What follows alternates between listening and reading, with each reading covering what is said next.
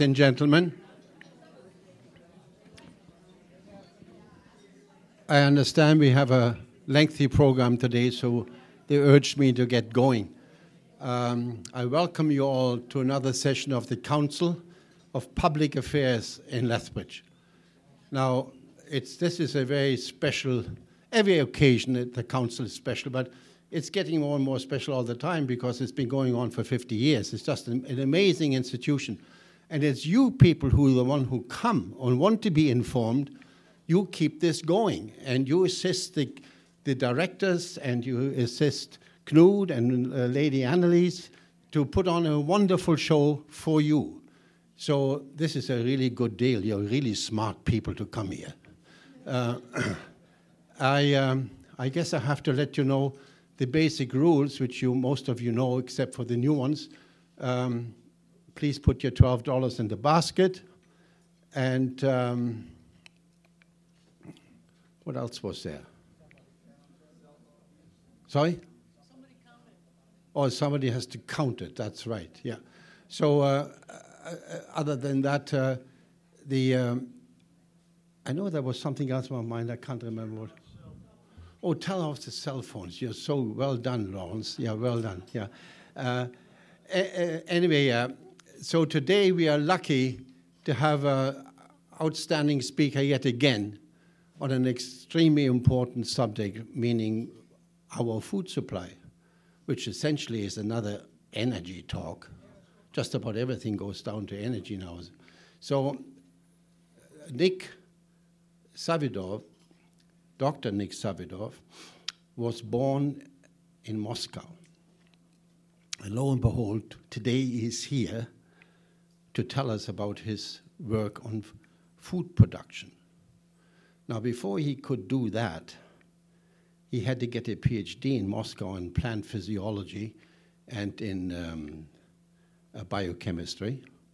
And then he did a postgraduate work for several years in Israel and then he did further studies in molecular biology at the University of Alberta.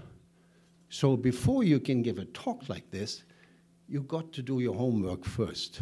And on top of that, he initiated original work, which of course, that's why he is at the college, and he put all this information together so that we, society, can benefit from that.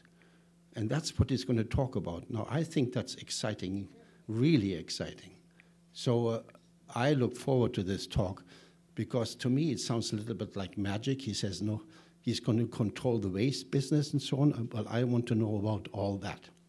But on top of that, we can see the practical application of his learning over the years this afternoon on the way to Granham. So those who want to come on this field trip at 1.30, I suggest you remain behind here and then we give you instructions as to how to get there and how we carpool and so on. So with that, I give you Dr. Nick Savidov.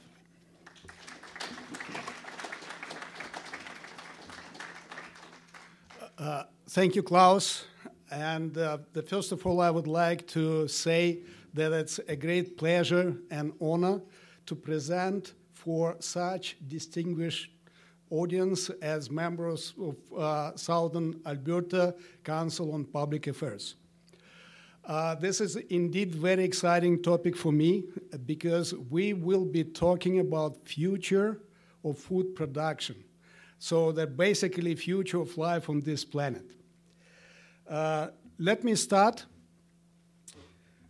uh, probably I shouldn't dwell too much on that because you are fully aware that uh, what the challenges of um, uh, modern agriculture is. It's uh, limited resources, first of all, uh, such as fresh water and uh, land. Environmental impact from agricultural operations. We have the largest beef industry in the country right here in southern Alberta. Uh, nutrient recycling still is not that efficient. Uh, high energy input, economic sustainability of uh, agricultural farms, Uh, fertilizer manufacturing uh, depends on uh, reserves of uh, fossil fuels such as natural gas and nitrogen and rock deposits um, for phosphorus production.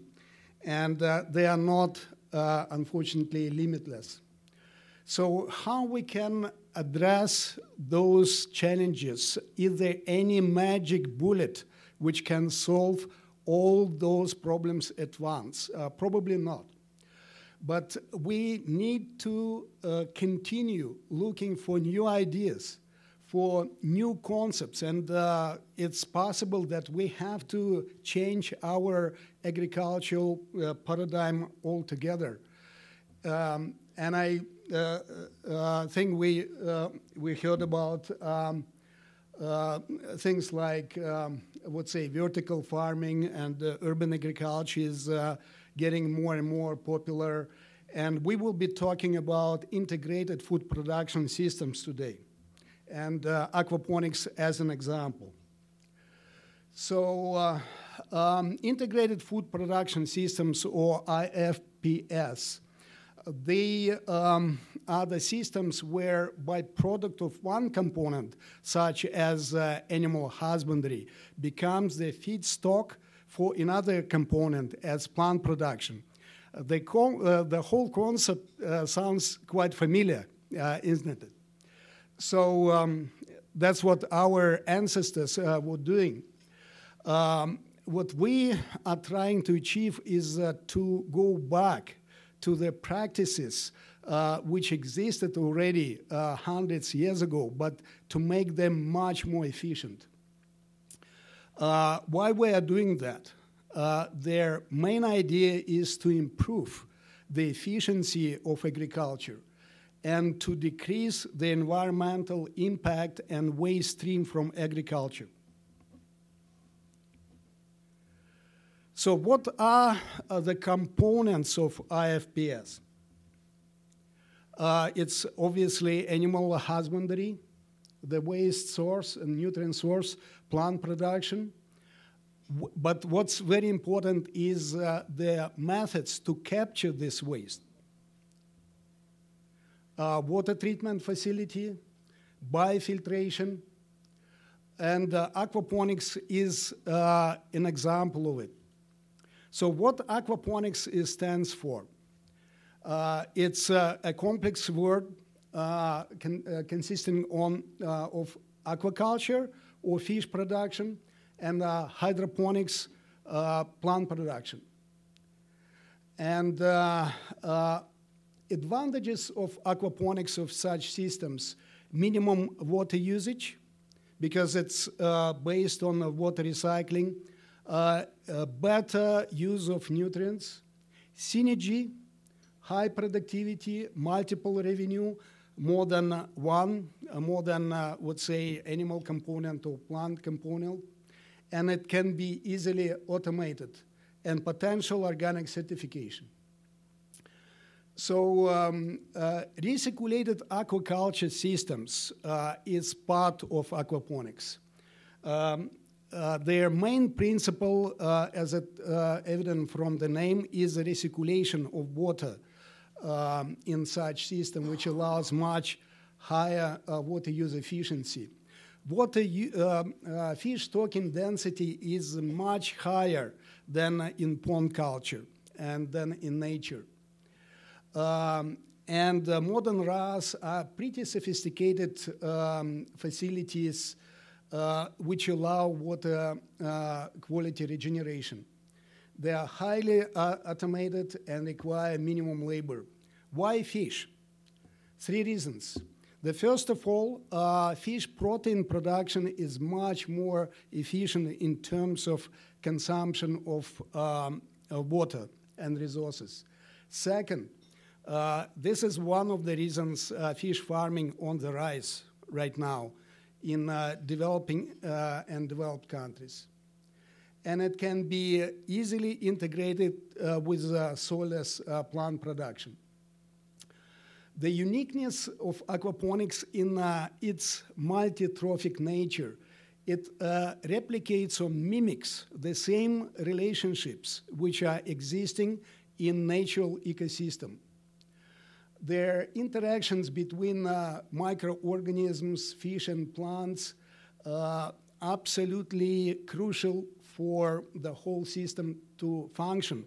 And what's most importantly, it results in synergy, synergistic effect. It results to higher productivity for uh, plants and for fish. Uh, what is a basic process? Uh, fish provides a source of nutrients. Microorganisms convert this um, uh, waste, solid organic waste, into soluble fertilizer. And the plants are capable to scavenge and utilize those soluble uh, nutrients and regenerate water quality, which goes back to the fish.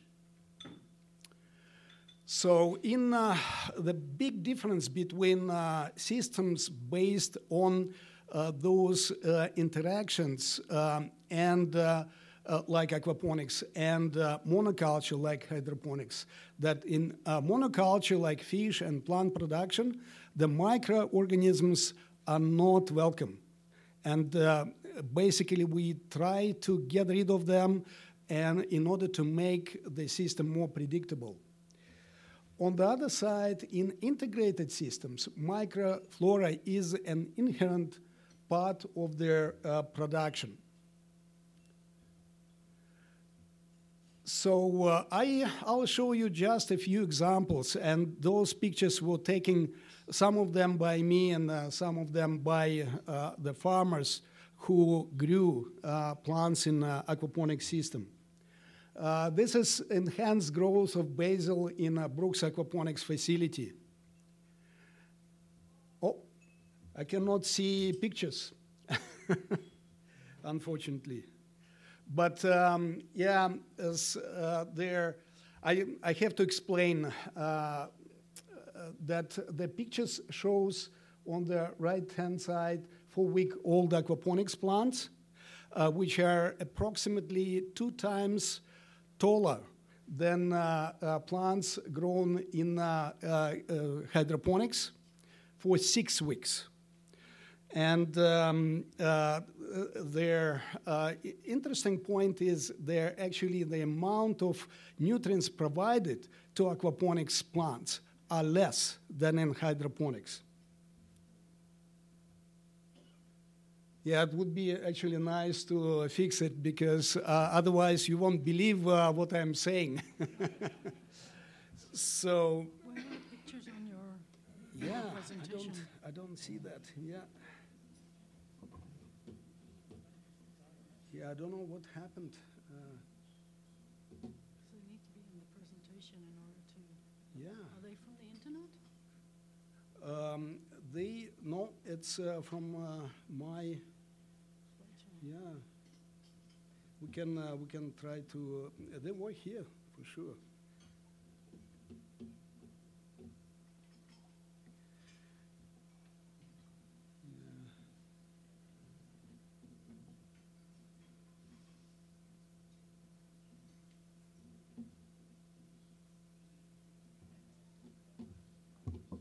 Try to.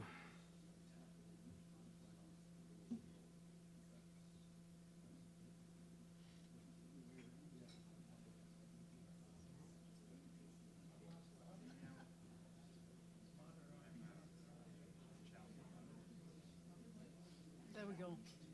Yeah, they. So they now we have show, to put but, that uh, slideshow on.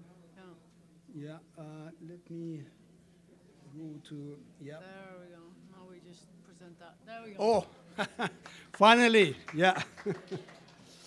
yeah, uh, this is this picture was taken uh, from um, a commercial greenhouse uh, by my good friend um, uh, Mike Elliman, who is a professional hydroponic grower. And believe he, uh, believe me, his hydroponic basil uh, wasn't uh, so small because he is an ex- inexperienced grower. He is a very, very exper- experienced grower. And um, uh, that was two houses side by side. And um, i didn't expect that. It, it's, uh, it wasn't an experiment, but it uh, just happened that uh, Mike had um, side by side hydroponic and aquaponic basil uh, growing in his facility. So you can, uh, I refer to him if you don't trust me. So, what are challenges of uh, commercialization of aquaponics in uh, Canada?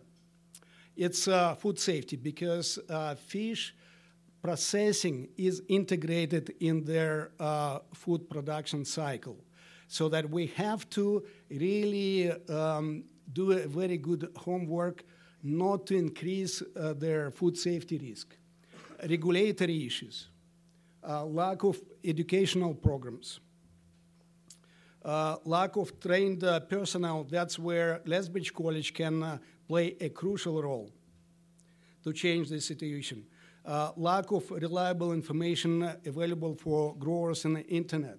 You can uh, find all sorts of stuff in internet, and probably 90% of it is just garbage. Um, use of uh, chemicals uh, for plant production is limited, so that you need to have really very robust integrated pest management uh, program in place and be proactive rather than reactive.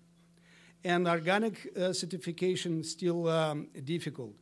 And um, uh, their uh, new aquaponics operations have to compete with established large hydroponics operations, which is not uh, easy. So, how we can make aquaponics more competitive?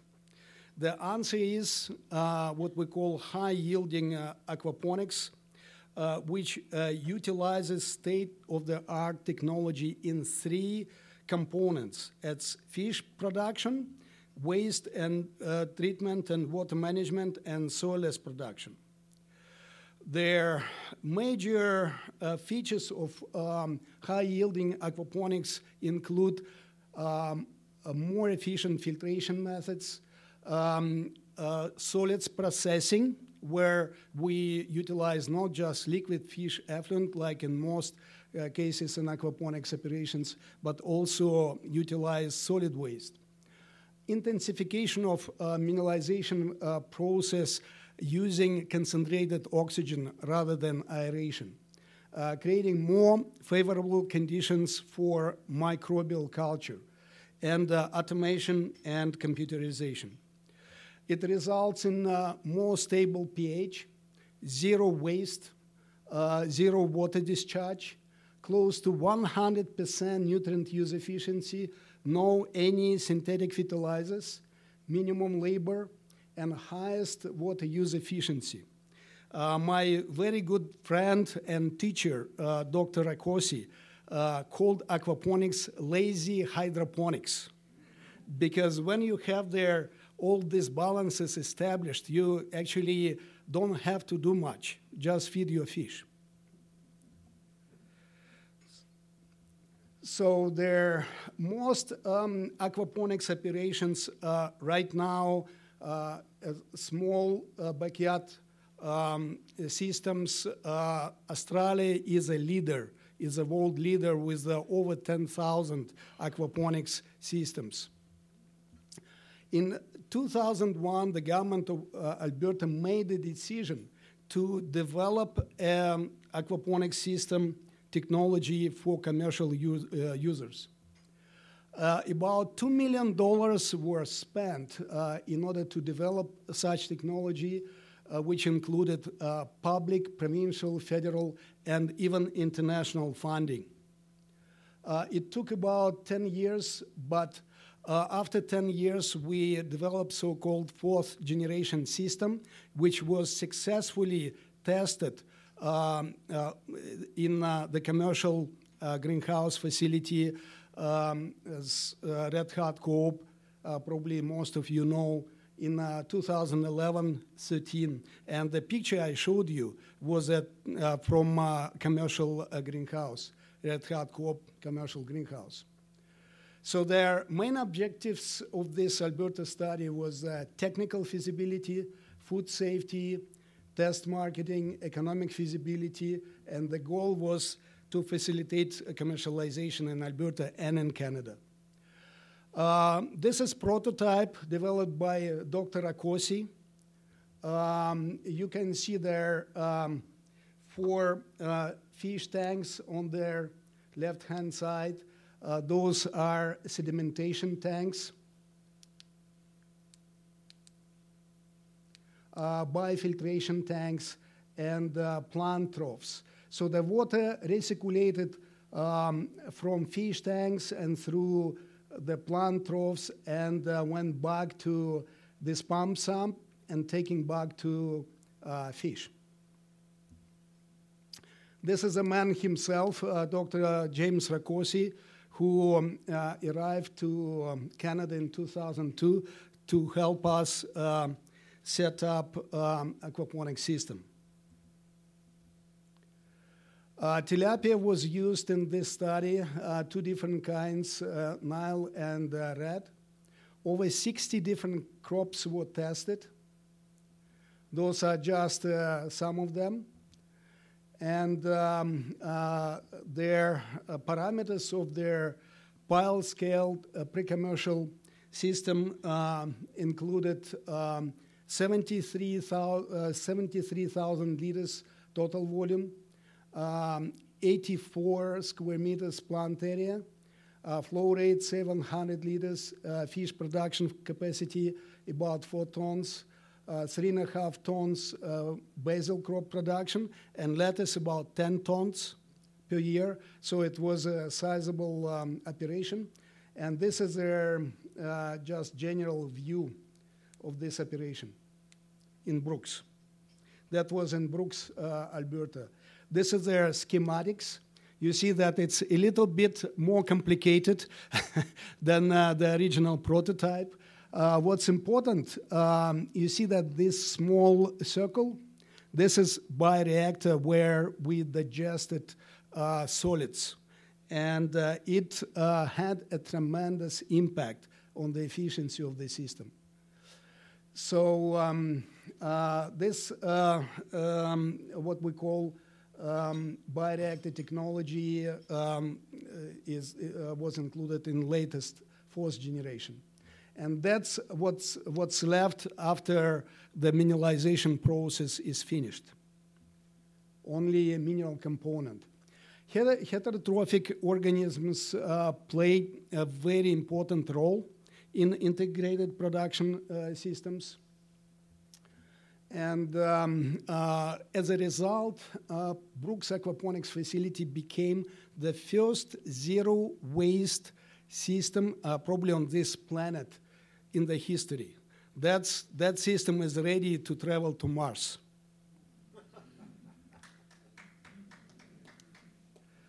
um, uh, those are bioreactors at, uh, at the college.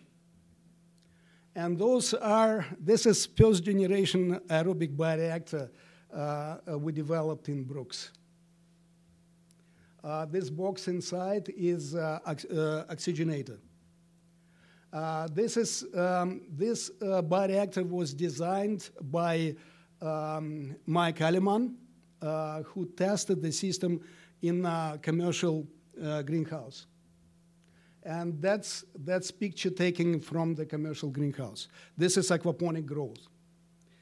So uh, some may say, or those scientists, they can do everything in, uh, in their lab, but will it work in the commercial greenhouse, right?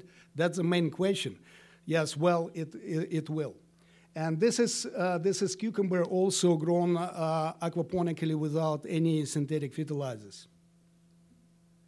Um, this is another uh, company. It's called Northern Bioponics. is um, uh, uh, founded by one of my students, uh, Matthias, and this is his uh, aerobic bioreactor. Uh, this is bioreactor built um, at CDC North, and we use different feedstocks, including poultry manure so that the same technology can be uh, used for other livestock industries. And believe it or not, these plants are only eight week old. Uh, cucumbers and um, uh, even fig trees. If you like uh, fresh figs, you can use this technology. They're growing really very fast. So um, uh, now uh, the development, the most recent development, their uh, aerobic biotechnology at Lethbridge College.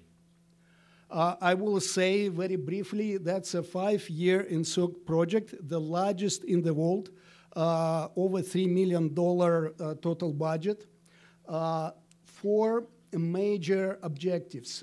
development of commercial food-safe aquaponics production platform, uh, consumer-oriented study on acceptance of aquaponics produce, uh, economics, designing economic simulator model, which can be available to everybody online, and uh, support for new ventures, aquaponics ventures in Alberta and in Canada. So that uh, if some of you decides to uh, start aquaponics uh, venture, uh, please welcome. So this is the schematics um, I designed for aerobic uh, bioreactors, uh, bioreactor facility at Lethbridge College. And uh, that's how it looks like. Compare with my first generation bioreactor in Brooks.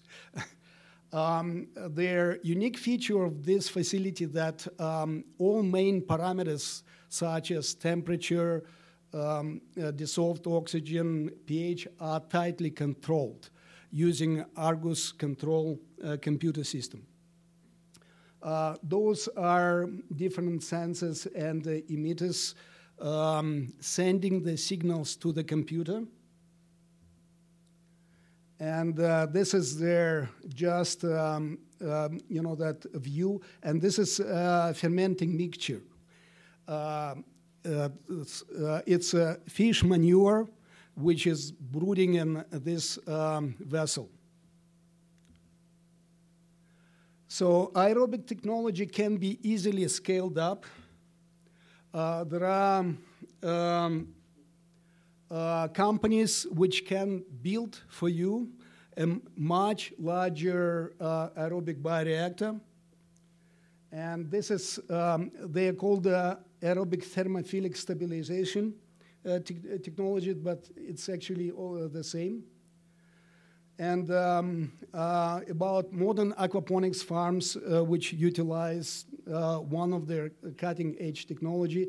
This is Australian company. It's called Urban Ecological Systems.